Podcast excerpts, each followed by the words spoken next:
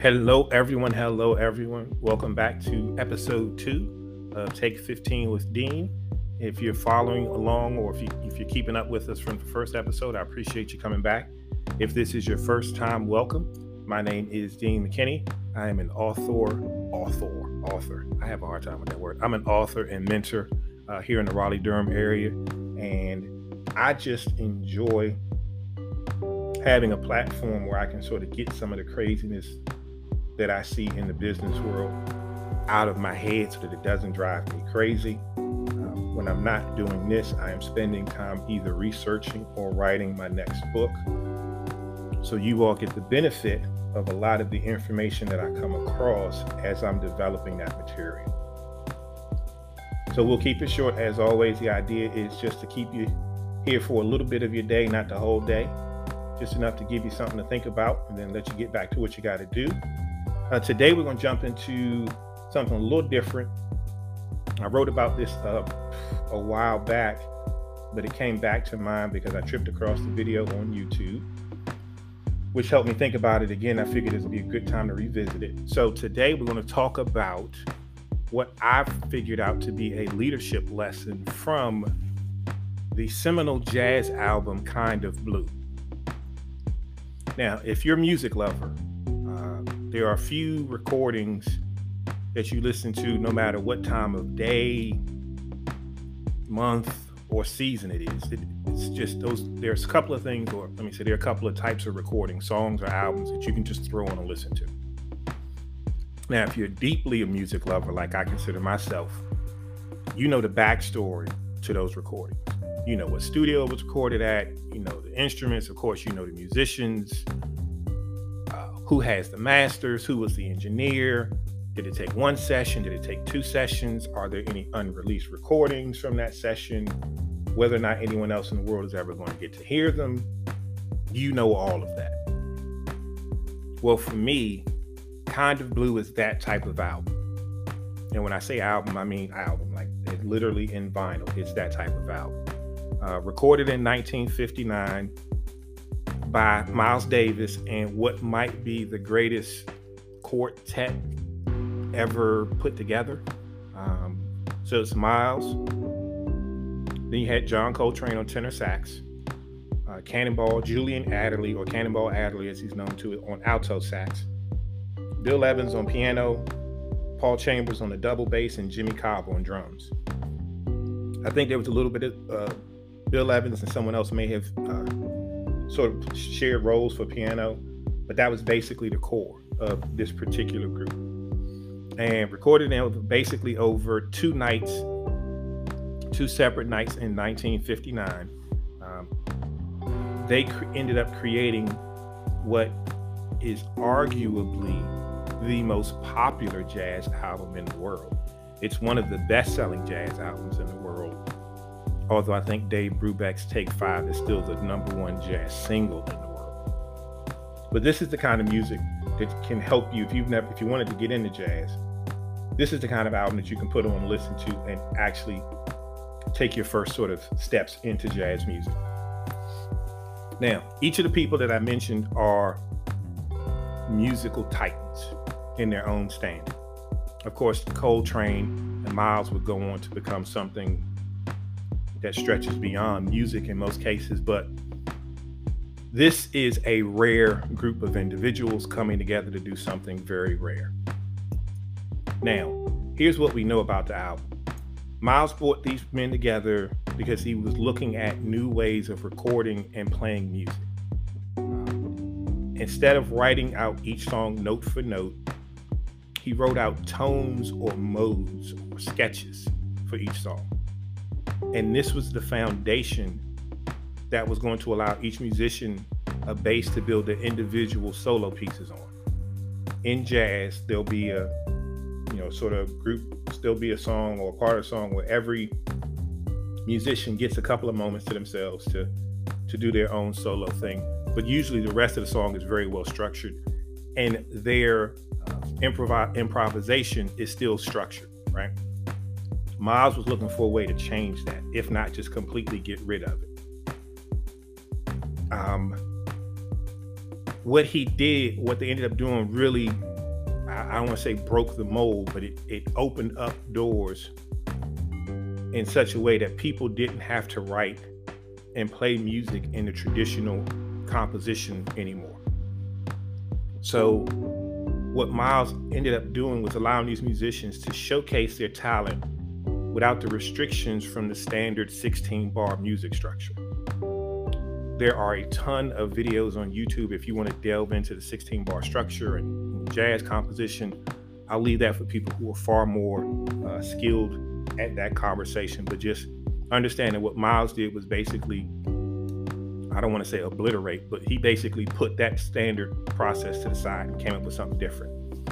Now, what's also unique here is that he didn't write the music so that he would be the star uh, musician though it was his band, he didn't write it so that it only highlighted his talent. He wrote it so that when everyone got their opportunity to shine, they would be able to do so in a real sort of organic way. Now, there is a video, it's a pretty grainy video of these men playing live. It's probably one of the few times you'll see the quintet actually playing the song live. And as the song gets started, once Miles does his piece, he actually steps out of the spotlight, literally removes himself from center stage, if you will, and steps off to the side to have a cigarette. While he's gone, then each person in the band gets their opportunity to play, and in the band, of course, the camera follows them. So Coltrane, Bill Evans, Cannonball Adderley, everybody gets their opportunity in the spotlight. And Miles literally gave them the, the physical spotlight by stepping away. So he allowed these folks to shine when it was their opportunity. So here we have five jazz greats, each with a little bit of a different style and almost a blank canvas for them to display their talent. And the best part is the composer was willing to be part of the team instead of standing out from the team. So Miles, as the composer, knew what each person's talent was knew what they could bring to the song or to each song and ultimately to the album. And then he wrote the music to allow that to happen. Now, you would think for this music to turn out the way that it did, there would have been several practice sessions prior to the recording. In truth, as it's told, there were none. Uh, basically, what happened is they walked in cold. Miles gave them the outline and the tones or these moods. And these gentlemen went to work. And what really makes this album so spectacular is that they got everything in first take. First time out. So this is back in the day of analog recording. So for those of you don't know about analog, this is when people recorded the tape. Uh, and it, you couldn't just go back and stop, hit pause, or, or, or use your mouse to cut out a bad section and then re, re-record that session section. No, if you had a bad section, you had to stop, put in a whole new tape and start all over.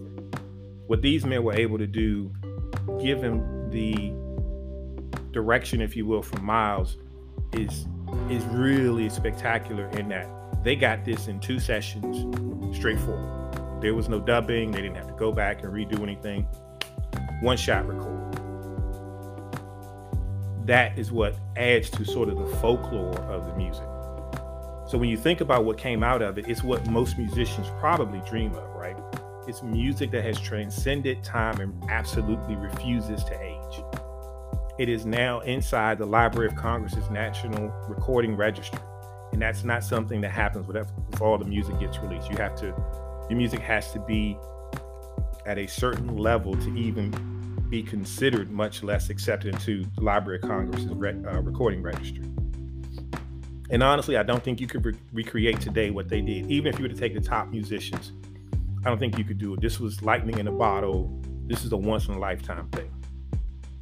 Now, what does this mean, right? We're talking about music, but what does this mean from a business standpoint? Let's look at it this way. Miles put together a group of men who knew the goals they were working towards as a group. And they placed the team goal higher than any of their individual goals or desires. Now, of the people he brought together, Trane is the one who was most likely going to uh, stand out outside of that quartet. But any of the other people, an opportunity to play with Miles is a great opportunity to shine and open up a lane for yourself. But what they did, they understood what he was attempting to create and they played their role inside of that creation. So, very simply put, Miles picked the right people, he gave them the vision, he trusted in their talent and their skill, and then he let them do what they do best. Now, think about this way for your team or your department or your division.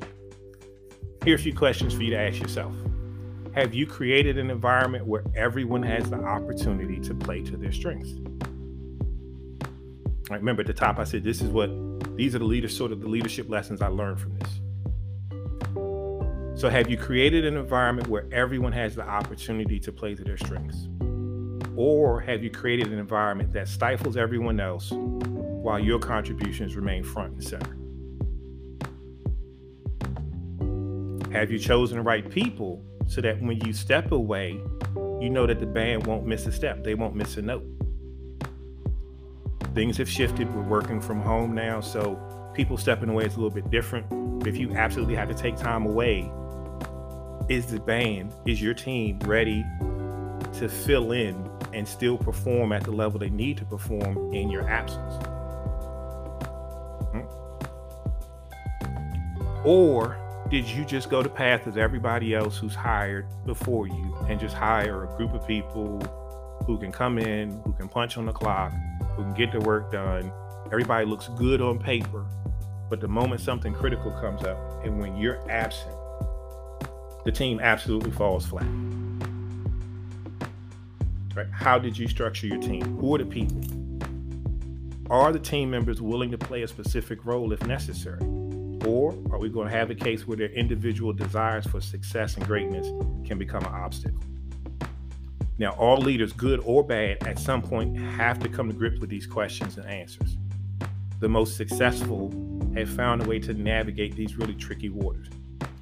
Now, as I understand, Miles was not always the easiest person to work with. I understand he was a rather difficult man in general. He rubbed people the wrong way, from what I understand, while pursuing what he saw as his art. And when you think about that, that is another piece that helps this really stand out. Is that a man who was known to be brash, I guess downright sometimes offensive to people, or let's say at least difficult to work with, was able to almost, if you will, humble himself for this larger goal. He could have picked anyone in the world to work with him. I'm sure there would have been hundreds of musicians who jumped at that chance. But he picked musicians who he knew had talent, could bring something unique to the project, and also gave what I've heard one person describe as a little bit of artistic tension. Right? So that they didn't play him hit him, they didn't play his way. They played their way. And it's in the mastering of that tension that gave birth to this remarkable music.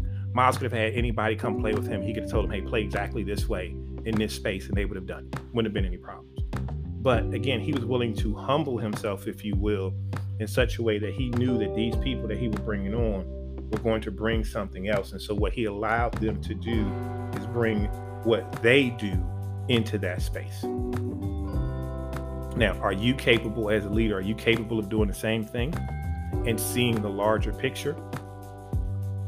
Or are you going to be so focused on what it means to you in that five minutes right in front of your nose that you miss an opportunity to do something remarkable with a good group of people? When you assemble a top notch team that delivers, the right people will always take notice and you will eventually be rewarded for those skills. Right? There is there is a payoff in being able to assemble a team and having that team be your legacy rather than you yourself being a legacy. So here's what Miles taught me with this album know what you want and know who can help you get it. If it feels like you're going against the grain, then that's probably a good thing. And don't be afraid to incorporate people who use different methods to achieve their best work. Right? Give them the necessary direction and only the necessary direction. Trust in their talent and character that they will deliver for you. And if you're a good judge of those traits, you'll be absolutely fine. If not, hey, we all crash and burn at least once. And then finally, and most important, there's enough room for everybody in the spotlight. Great things happen when great people create great circumstances. And you really need no more proof of that than the two nights in March and April of 1959 at the Music Studio on 30th Street in New York City. Now, if you like music, I highly recommend you go check out the music. Kind of Blue is the album. It's six songs, about 45 minutes, but it is absolutely beautiful to listen to. And from there, take your journey, your journey through Coltrane, Davis, Bill Evans, Cannonball Adderley. Hopefully, it'll become a platform to launch you into more music. If you can take in, you know, if you're willing to listen to something different. But once you listen to the music, understand who each of these particular musicians are. Think about, again, what it takes to create the environment for these musicians to end up doing what they did. And how can you take that and duplicate it to some extent in your office? How can you duplicate that in your small business? How can you duplicate that inside of your team? Understand the benefits of being the person who's known for creating the team has just as much value as being the person who's the star of the team. So, once again, thank you for checking things out here with me at uh, Take 15 with Dean. Uh, you can always get to me through Anchor uh, there's a nice little feature where you can leave a message. So if you like what you heard, leave a message. If you have questions or feedback, leave messages. Uh, you can shoot uh, messages through the Instagram or Twitter, which is 23RD AND Parkway PKWY, so 23rd and Parkway. Uh, we're available on Spotify, Anchor, and most of your other favorite streaming platforms. So thanks a lot for stepping in again, and I'll talk to you next week.